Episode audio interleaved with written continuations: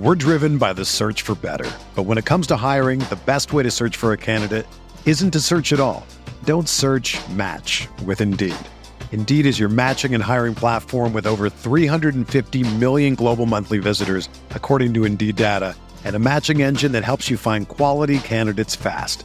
Ditch the busy work. Use Indeed for scheduling, screening, and messaging so you can connect with candidates faster. Leveraging over 140 million qualifications and preferences every day, Indeed's matching engine is constantly learning from your preferences, so the more you use Indeed, the better it gets. Join more than 3.5 million businesses worldwide that use Indeed to hire great talent fast. And listeners of this show will get a $75 sponsored job credit to get your jobs more visibility at Indeed.com slash BlueWire. Just go to Indeed.com slash BlueWire right now and support our show by saying that you heard about Indeed on this podcast. That's Indeed.com slash BlueWire. Terms and conditions apply. Need to hire? You need Indeed.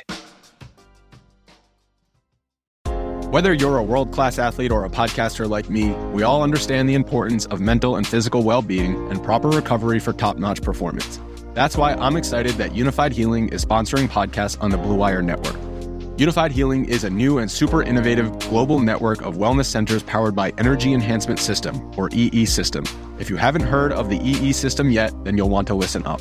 This technology promotes wellness, deep relaxation, purification, and rejuvenation. Wherever you are across the globe, access to a center is easy and affordable. Interested in experiencing the EE System technology for yourself? Go to unifydhealing.com slash bluewire to learn more and find a center near you. That's unifyd, U-N-I-F-Y-D, healing.com slash bluewire. No material or testimonials on the Unifyd Healing website are intended to be viewed as medical advice or a substitute for professional medical advice, diagnosis, or treatment. Always seek the advice of your physician or other qualified healthcare provider with any questions you may have regarding a medical condition or treatment and before undertaking a new healthcare regimen, including EE system.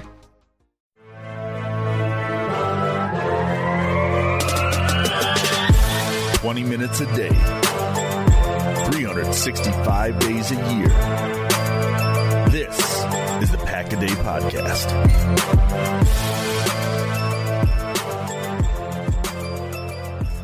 Tuesday, January 31st, the final day of January in 2023, which means spring is around the corner. That means draft season is like closer. The unfortunate part of that is we only have one NFL football game left this season. Uh, if you're into USFL and some XFL stuff, then, then more power to you. Um, I wasn't able to fully maintain interest in that last year, but I'm going to try again because what else am I going to do? You know, the NBA doesn't really matter until what April, May, if you're, and that depends on who your who your favorite team is because you're may not matter at all. Baseball, you know, baseball in the cold stuff, all that sort of stuff. But beside the point, welcome to the show, everybody. I'm Jacob Westendorf, not joined by Jacob Morley tonight. Um, he's trying to spend less money at Target, which more power to him for that. And Godspeed Mr. Stack, and joined now by the the godfather of Packer Report, Bison Report, and anything basically with the word report behind it. I think he runs, and that is Ross Uglem. Ross, how we doing? Ah, we're spectacular. Spectacular is better than yeah. We'd be we'd be better if Cordell Volson was in the Super Bowl, but he's you know we're we're we're fine.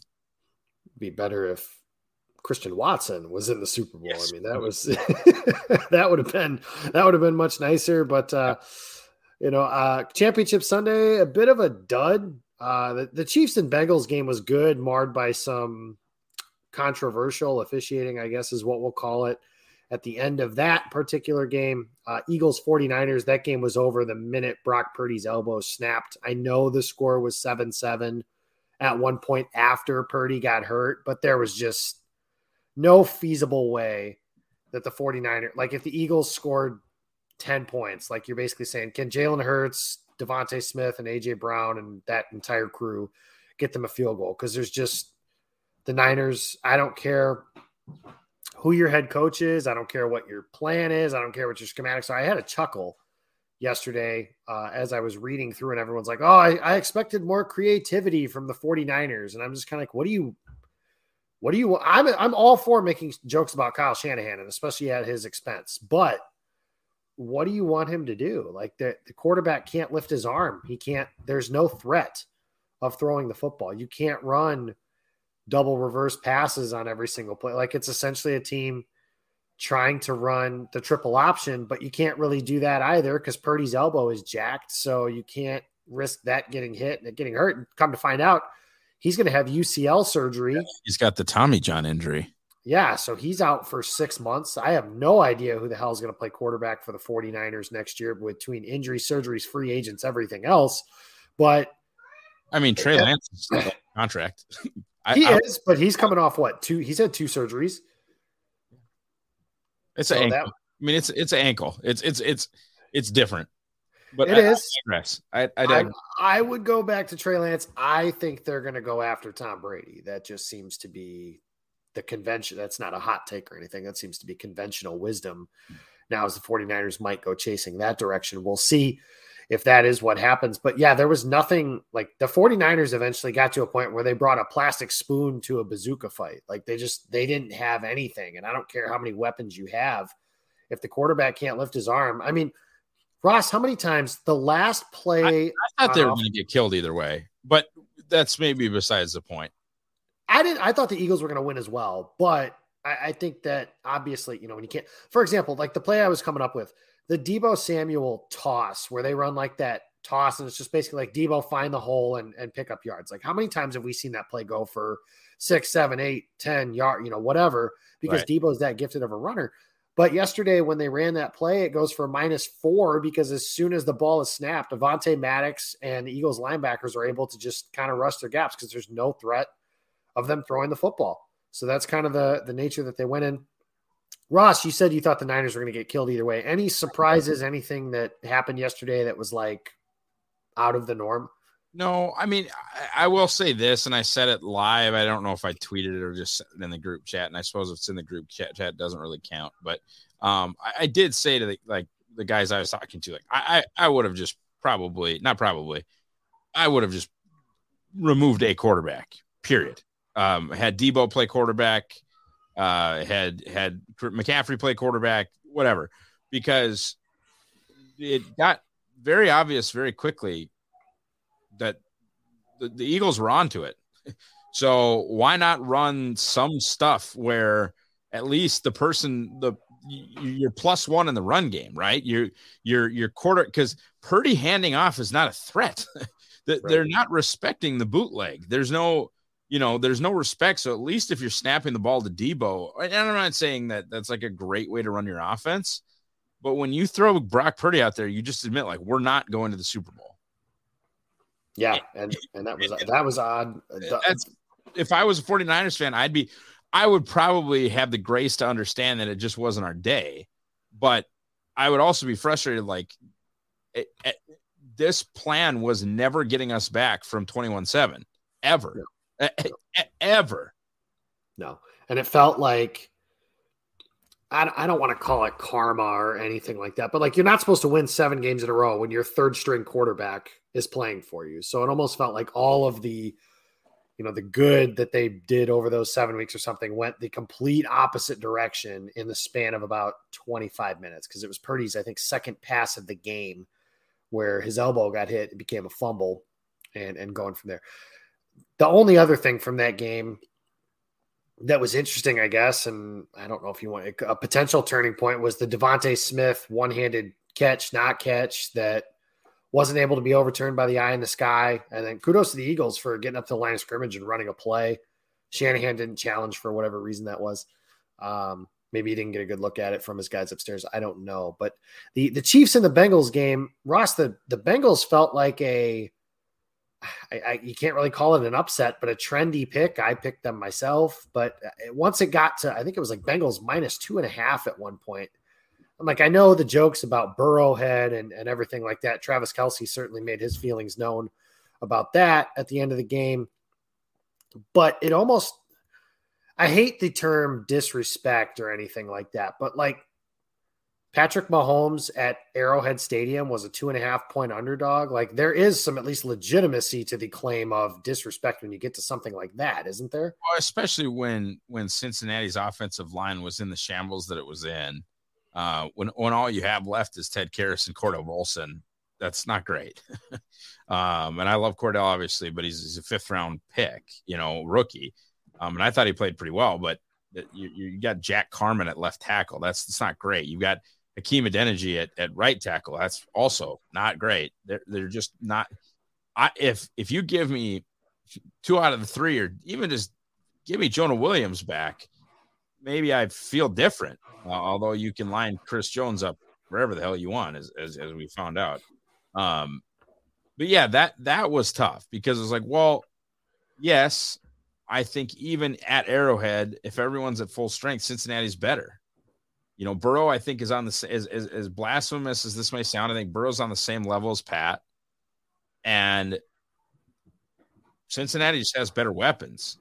Mixon, like I all due respect to Kelce, but Mixon, Chase, Boyd, who got hurt, uh, Higgins, Higgins. that's a jump ball guy. You know, um, they they just have more dudes than I think um, Kansas City does. Uh, but the matchup problem was you can't block Frank Clark and Chris Jones with three backups. And that matchup problem existed when they were setting the line. Yeah, I mean that that's kind of my only take on that, I guess. Yeah, once once all that, I mean, it, it kind of goes the way that it should have, right? Burrow and Mahomes, similar level quarterback. Um, three points is what's typically given for home field advantage, and that's what Kansas City won by. Just real quick before we do in the Packers stuff, Ross, really, really early take on Super Bowl 57, Eagles and Chiefs. Where who do you think's better? Who do you think wins? If you've gotten that far, all that stuff. Uh, I tell you, um, I, I, would lean Eagles. I'm, I'm leaning pretty hard Eagles if I don't hear that that um, if I don't hear at some point that the Chiefs got significantly healthier. They lost dude after dude after dude from from that crew, and um, a lot of them were good players. And and I head to head, especially with I like Kansas City's defense, but I don't love it. And uh, part of it could be like Joe Barry related PTSD, but I thought Philly was going to kill the Niners because that offense is defense proof. Like I, I, I don't know and of course they lost games. I get that. They're not undefeated. But I don't I don't think I don't think Mahomes is going to be able to move fully in 2 weeks. He'll look better. But Philly has guys after guys after I mean they're bringing the Ndamukong Suh off the bench, man. Like they're yeah. they got they got guys after guys after guys that can come at the quarterback and um I just think, man, if Philly gets ahead, which I think they will, because of Hurts, because of Brown, because of DeVonta, because of Sanders, because of Goedert. uh, if they get ahead, I, I just think Pat's in trouble. I, I, do. I think I think Pat's in trouble. I, I, I think Philly's favored for a reason. I would bet on Philly if I were a gambling type of person. Yeah, and I think that they are uh, you mentioned if they get ahead, not only is Pat in trouble, but I think this offensive line is the best in football, and they can lean on Kansas City's defense if it if it comes down to that. Something about now, granted, they did a good job against Joe Mixon and Samaje Perine, which isn't a running game to sneeze at, but the Eagles have that added dimension of well, Jalen Hurts, and it's easier to sneeze at the the guys blocking. and no disrespect to Cordell, but like this this Eagles team isn't missing linemen. No, no. And, and by the way, all due respect to Chris Jones, Chris Jones wants to rush the passer. Frank Clark really wants to rush the passer. Like Frank Clark is not an enormous dude. If we're talking about like what you would, how you would design a run defender on the edge, he would not look like Frank Clark, who is six foot three, and I think that's pushing it, 270. And he's not a small guy, but he's six two and a half. like I, I, I would like more length than that, you know. Um. Anyway, that, that that's kind of my my deal. Is like, can they're both? I, I, I'll put it to you this way: both teams are built to play from ahead because both defenses, I think, are built around their pass rush, and, and they are. Yeah, I do. I I believe that Philly is more likely to get ahead. Yeah, that that feels that way to me as well. Um, I just think that not just that, but uh, you know, you've the talk of Super Bowl experience and everything like that. I would have to look to be hundred percent sure, but I it might be about even. Kansas City's had quite a bit of turnover on that on that team since uh, since they played in the Super Bowl against Tampa a couple years ago. Philadelphia's got guys on their team that are still there from that 2017 group. I don't think that's going to be that big of a deal. And if you want a historical nugget, may not matter, may it may matter. The Eagles have the number one pass defense in the NFL, and they are facing off against the number one passing offense in the NFL. Such matchup has happened two other times. Peyton Manning against Seattle did not go well. Rich Gannon against Tampa Bay did not go well. So uh, Eileen Birds as well. So we've done enough time on not Packer stuff. Let's do some Packer stuff, Ross. Unfortunately, this is since we've been doing these shows together. Uh, this is normally the time that we're talking about the Packers having been eliminated and and having their season end in just as painful. Yeah, just as just as painful. It's not fun. Uh, but you know, we've had a little more time, is what that means. To I don't know about your process, but I typically do you know, what do I see live? What do I see on TV? Maybe catch a little bit more study here there as in terms of draft prospects. And then whenever the Packers season ends, that is when I start really full deep diving in. Well, we've had a little more time to do that now because it's been 22 days since the Packers last game of the season. So we wanted to plant a couple of flags. So I wanted to see if you had a flag that you wanted to plant here and kind of steer that direction. I'll do three. Uh, you don't have to follow me, but I'm gonna I'm gonna plant my flag on a guy that I'd like to see at 15. Um, I'm going to plant my flag on a guy that I think is, you know, a mid round guy that maybe I think should be a second round guy. And I'm not, I'm not that deep into it, but I'm gonna, I'm gonna, I'm gonna stand on somebody and and and really, you know, kind of wave, like I said, wave the flag and and and say this is this is my guy. Um, other than that, and then I'll, I'll, give you a late rounder, and no one will be surprised uh, by the late rounder. I'll, I'll, just say that. Okay, so we'll go we'll go that route. Let's go ahead and plant uh, your first flag there on who's your guy at 15 then. So my Brian Burns, uh, Christian Watson, um, write it on a post-it note like I'm Kevin Costner guy is uh, the the slot corner from Alabama branch. Um, he is so much about I, okay, I'll put it to you this way: What if Adrian Amos could play slot corner at a high level?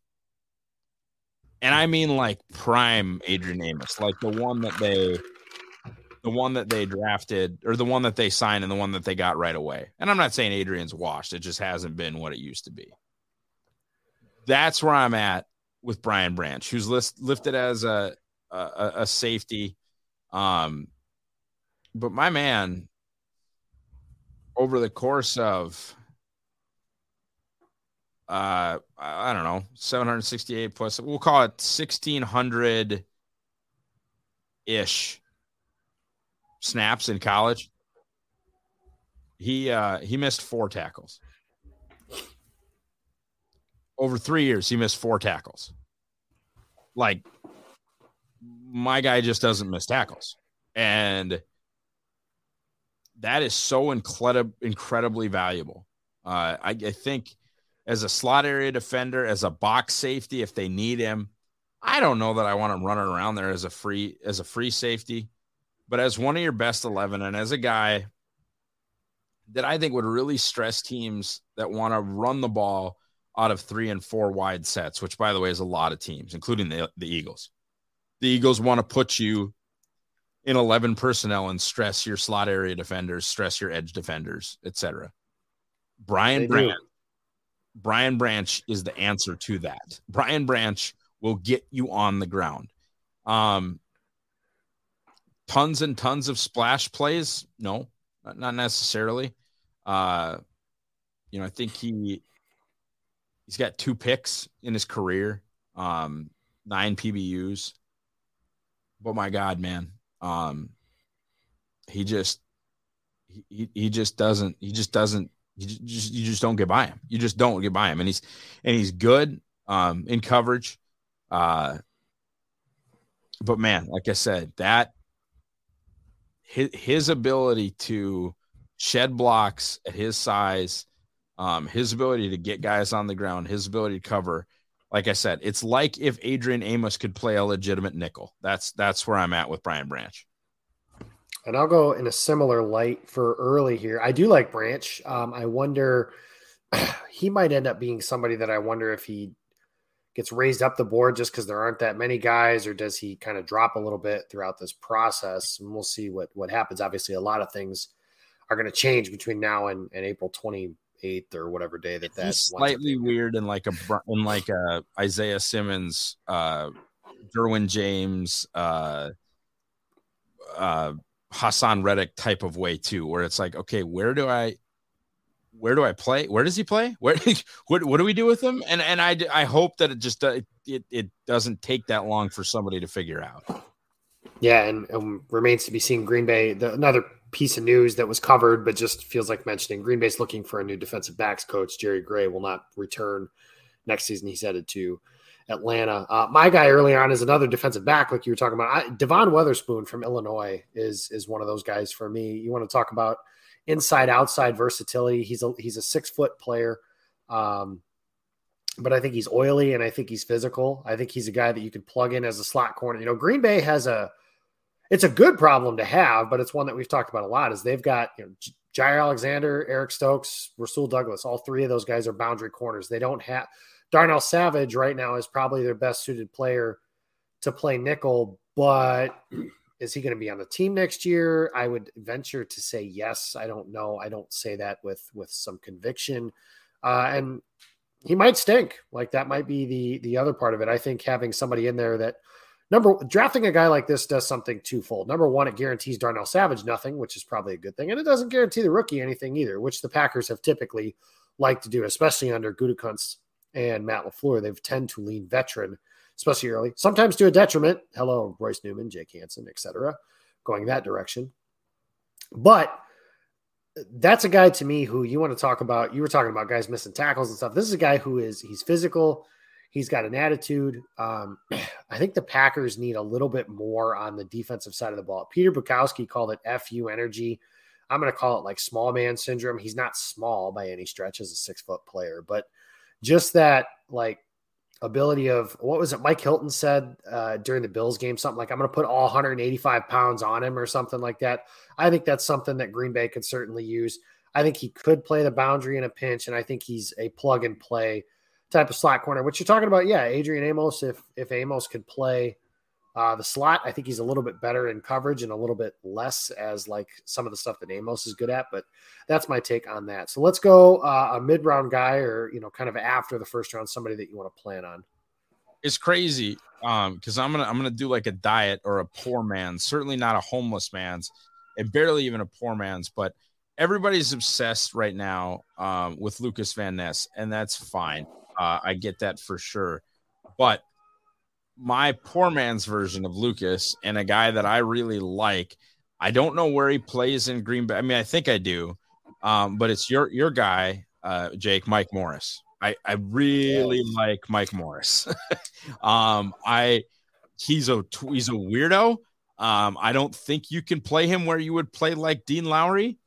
And I also don't know if you would put him on the edge at 6'6, 292. But if they had a more and that's the other scary thing if they had a more like interesting defensive coordinator i'd love it even more. But i just think um i think mike morris is going to have success at the next level.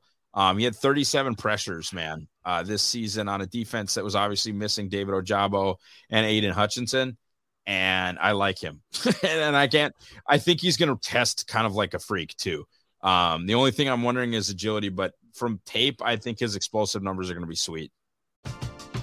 We're driven by the search for better. But when it comes to hiring, the best way to search for a candidate isn't to search at all. Don't search match with Indeed. Indeed is your matching and hiring platform with over 350 million global monthly visitors, according to Indeed data, and a matching engine that helps you find quality candidates fast. Ditch the busy work. Use Indeed for scheduling, screening, and messaging so you can connect with candidates faster. Leveraging over 140 million qualifications and preferences every day, Indeed's matching engine is constantly learning from your preferences So the more you use Indeed, the better it gets. Join more than 3.5 million businesses worldwide that use Indeed to hire great talent fast. And listeners of this show will get a $75 sponsored job credit to get your jobs more visibility at Indeed.com slash BlueWire. Just go to Indeed.com slash BlueWire right now and support our show by saying that you heard about Indeed on this podcast. That's Indeed.com slash BlueWire. Terms and conditions apply. Need to hire? You need Indeed.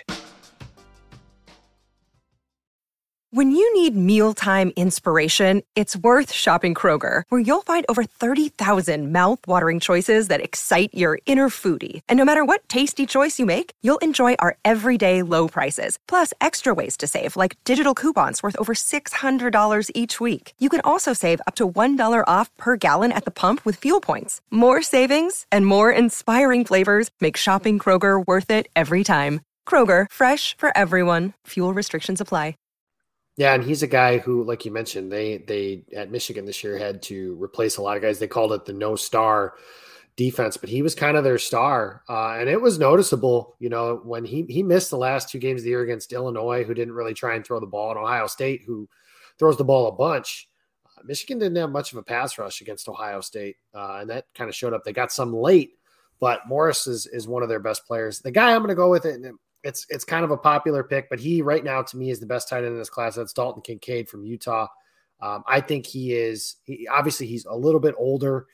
Um, I think he's going to be 24, so that might be something that maybe Green Bay won't care on the second day. Maybe they don't care on the first day anymore. I guess they took Devonte Wyatt. I think he turns 30 here in March. I think until these COVID kids are all through, nobody can care anymore. Like it just has to be part of the yeah stetson bennett is what 33 years old or something like that so i mean there's yeah i think that what i'm trying to think i think with the covid year and like medical red shirts you can end up being in co- it's like the chris farley from tommy boy thing a lot of guys go to college for seven years like that's something that can actually happen now with the oh, COVID oh for years. sure no you you you redshirt, you get your COVID year, and some something bad happens once. You know, you medically redshirt one time, and absolutely you can play seven years in college. And it's just something Green Bay, I think, you know, yesterday my guy Joe Arrigo floated the idea of Green Bay uh, potentially getting Aaron Rodgers to, to Las Vegas for two firsts and Darren Waller. Uh, speculation on his part, he admitted as much, but Darren Waller is a guy that Green Bay has targeted before. You know, I don't mind the idea of Green Bay getting a veteran tight end, and that doesn't have to mean Darren Waller. That can mean bringing back Bob Tonyan on a one year contract if you miss on something a little higher end like Waller might be. But adding a guy like Kincaid, and then grabbing another dude on on day three to kind of be replace your Tyler Davis's, or maybe it's Marcedes Lewis. You know, Ross, I remember famously when we were doing from the benches, you said something along the lines of you know, sometimes uh, the best nose tackle in the league is a sixth round pick from who gives a damn state or something like that. And that's kind of how some of these blocking tight ends can be. Now, yeah, Marcedes sure. Lewis, obviously a first round pick, but that is kind of dumb luck on on that uh, stance. But you know, the the Packers could easily grab a, a blocking guy in day three. But Kincaid is somebody I like him more than Michael Mayer. Uh, and maybe that's just overkill from the draft process. Admittedly, it's it's early on that way. Darnell Washington is a guy who I will say this and take this for what it's worth. I do not think the Packers are going to draft him, and it's for similar reasons to that they would not draft George Pickens. Um, again, take that for what it is. Maybe I will be wrong. Maybe some of that stuff will be alleviated, but there are some things that are going to be interesting to them, and the Packers might do a ton of homework on something like that. But Kincaid's a guy to me. He's able to stretch the seam in a way the Packers like they just don't have anybody that can do that under contract. They don't have tight ends period under contract right now. But even when Tonyan is under contract, they're going to need a guy who's going to be his replacement. You know, if, even if Bob is back in 2023, it seems unlikely that he's getting another contract after next year from the Green Bay Packers. So you want to pick the top guy. You know, last year um, was a big fan of Trey McBride in the draft. Uh, thought maybe Green Bay might target him if they had kept both of their second round picks. That turned out okay with the one guy they did draft in the second round. You guys might have heard that on the show once or twice about the kid that they drafted there. I'll leave that to another time. But somebody that I think Green Bay, it's a position they haven't really neglected it. They've just not been successful. They've spent free agent money on older guys. That has not worked. And they've drafted guys. They drafted Jace Sternberger with a top 75 pick. It just didn't work out.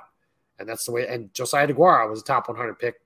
That can't really be thrown into a tight end bucket. But right now, I think the best tight end in the class is Kincaid. That's somebody that if they picked him at what, what is it, 45, I think is their second round pick. That is a run the card up uh, type of situation potentially. Uh, Ross, let's go to your, you know, mid to I guess mid guy, and then your late round guy that nobody will be surprised by. My mid guy was uh, the Michigan dude. Uh, okay, so your late round guy. That's right. So yeah, yeah. Mike Morris. We went through that. Uh, from Spencer, Wisconsin, from North Dakota State University, fullback Hunter Luepke. Um, Hunter is a crazy story. Uh, went to or played co-op ball uh, with Spencer in Columbus Catholic High School in Marshfield, Wisconsin. 4,452 rushing yards and 82 touchdowns in high school, uh, not offered by the Badgers, which ended up being a colossal mistake. Um, Hunter has, for PFF's purposes, been the second, first, and first graded fullback in college football over the last three seasons. He was the MVP of the national championship game two years ago. Um, but the reason I like him is because I think he's going to test really well, and he has body control that you can't teach. Um, Hunter catches the ball extremely naturally. Uh, I would I would encourage folks to turn on the tape uh, when they played the Pac-12 Arizona. I understand that Arizona is not a world beater. I think they went five and seven this year, um, but those are Pac-12 athletes, and Hunter, like I said, just catches the football in a very natural way. The absolute lockstep, one hundred percent comp that people will make is Juszczyk. And Juszczyk has repeatedly shouted out Hunter on social media as a player that he loves. And I'm not saying that you should give that a, an ounce of thought as from a scouting perspective that Kyle Juszczyk likes Hunter or thinks that he can play well. But at 6'1, 236, um, he's played a ton of F tight end. He's played some H back for NDSU. He's played a ton of tailback, um, but has played fullback, somebody you can use in short yardage. Um, somebody that they ran kind of this vertical toss play for, uh, but extremely comfortable with the football in his hands. He blocks. Look, like he does the things that a a fullback does. I, I understand all of that, um, but he also has 1,600 career rushing yards and 24 touchdowns. He also has 38 catches and nine touchdowns through the air. This is a human being that's very, very good at a lot of things uh, football related, and because he might not be a super obvious positional fit, I think he's going to probably go in round five or six or seven. Um, and, I think he is everything that Matt LaFleur wanted Josiah DeGuara to be. Yeah, and that was my point that I was going to make is maybe um, you know, not something that you want to spend the top 100 pick on, especially with some of the things that Green Bay needs to add to their roster. But they have 87 seventh round picks or something to that effect. And Josiah DeGuara is entering a contract season. You know, that's something that it's wild how fast this has gone. And we've spent so much time talking about Jordan Love and his fifth year option, but like AJ Dillon, Josiah DeGuara, uh, Jon Runyan, we talked about him at the top. You know, that's something that these are guys that could be entering their final season uh, in Green Bay, and that's something I'm not saying the Packers need to draft someone like that for DeGuara, but you mentioned uh, Luepke here, then that's somebody that could potentially just and honestly like yeah, replace him at six one two thirty six. He will go down and murder people on special teams. That's just facts. I, I I watched him do it. He'll continue to do it. He will help that third phase. Um, you're going to take a guy like Tariq Carpenter, take a guy like Hunter Luepke. And that's something that I think Green Bay could stand to do because you know, are they going to bring back all of the Rudy Fords, the Dallin Leavitt's, the Eric Wilsons? Are they going to bring back all of those guys? That feels unlikely. Seems, seems yeah, seems difficult. I would guess that they'll bring. I mean, unless they're just going to be vet minimum guys, then I'm going to guess that those are guys that they're able. At least one of them is going to end up somewhere else. So that's something where, again, last year, I mean, you saw it right away. It was, it was funny that, that like the Jonathan Ford pick, everybody was like, "Oh, he was drafted to be a field goal protection player." Uh, Tariq Carpenter was a guy who actually kind of flashed, did some nice things at the end of the year. That feels like a guy who can, you know, can he replace Dallin Leavitt or something? And he's a little more physically gifted than than Leavitt might be, but it remains to be seen how that'll go. But that's something that those that kid's more physically gifted than a lot of people. I just that's how to play football. Yeah, that's part of it too. Um, my late round guy that I'll give is since we're doing homers and picks, I'll go Olu Oluwatimi. Uh, somebody that he's a center, he's a center only. He played for four years at Virginia, played this past year at Michigan. I was talking with Tyler Brook today uh, about him. I do worry a little bit about his strength, which sounds strange considering he played uh, at Michigan, who's kind of thought of as this team that just wants to beat you by brute force. And they did that to pretty much everybody except for TCU this past season. But he's somebody, if you watch the way the Packers have kind of wanted Josh Myers to do things where they they snap the ball and they're running uh, with these this pulling center. Oluwatimi was absolutely incredible at that throughout the course of the season. Uh, he's able to climb to the second level. I'm not saying he's like as gifted athletically as like someone like Jason Kelce. Jason Kelce is one of the best centers in all of football. But if you watch the way that like some of the things the Eagles ask Kelce to do, and part of the reason their running game, Ross, like you mentioned earlier, is is as good as it is, is because of Kelce's ability to move like that.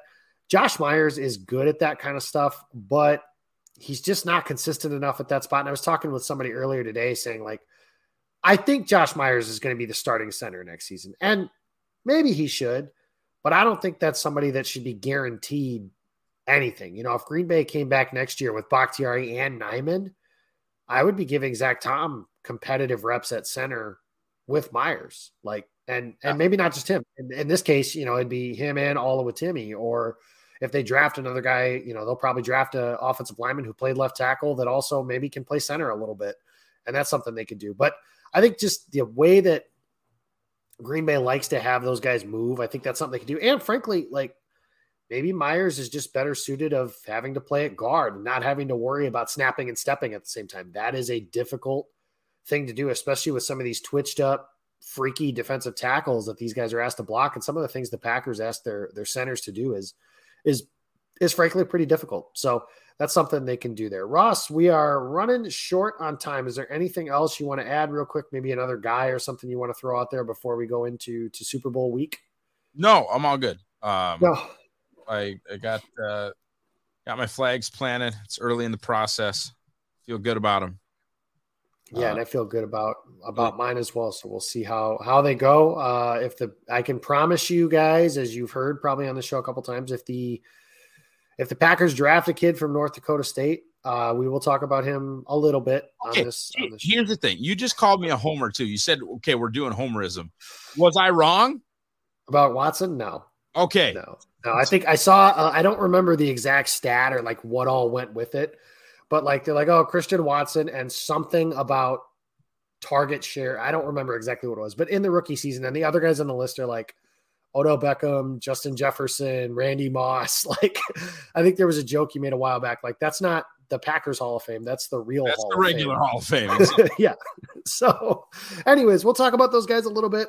Uh, that'll be fun. Hopefully, hey, if the Packers are going to draft kids from North Dakota State and they're going to turn out to be in the same sentences players like that, then I'm not going to argue one bit with how that's going to go. But we're out of time. We'll be back next week, uh, which is unfortunately this is the week there is no football this weekend. So if somebody wants to send me survival tips or remind me what the hell I'm supposed to do on Saturdays and Sundays now, I, I, I frankly don't remember.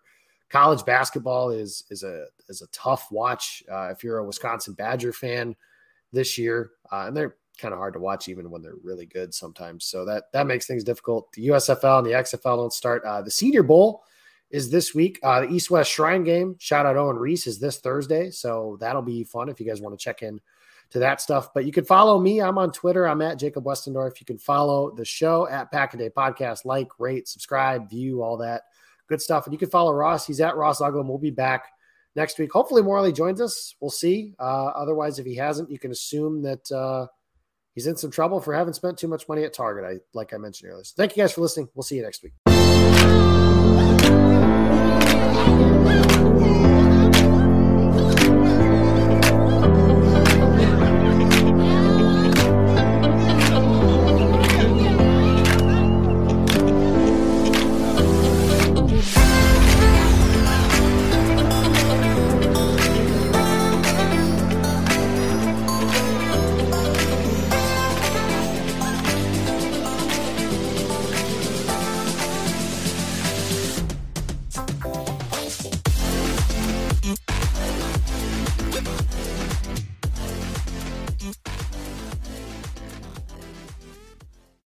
Have you heard about the 2018 study that showed half of prenatal vitamins tested had unacceptable levels of heavy metals? No? Well, now you have. I'm Kat, mother of three and founder of Ritual, the company making traceability the new standard in the supplement industry. I remember staring at my prenatal vitamins and finding all these things I was trying to avoid high amounts of heavy metals, synthetic colorants, and unnecessary ingredients. So, at four months pregnant, I quit my job and started Ritual because I believe that all women deserve to know what they're putting in their bodies and why. I'm so proud of our prenatal vitamin. The ingredients are 100% traceable, it's third party tested for microbes and heavy metals, and recently received the Purity Award from the Clean Label Project. You see, we trace like a mother because, let's be honest, no one cares quite like a mother. But don't just take my word for it. Trace for yourself with 25% off at ritual.com slash prenatal.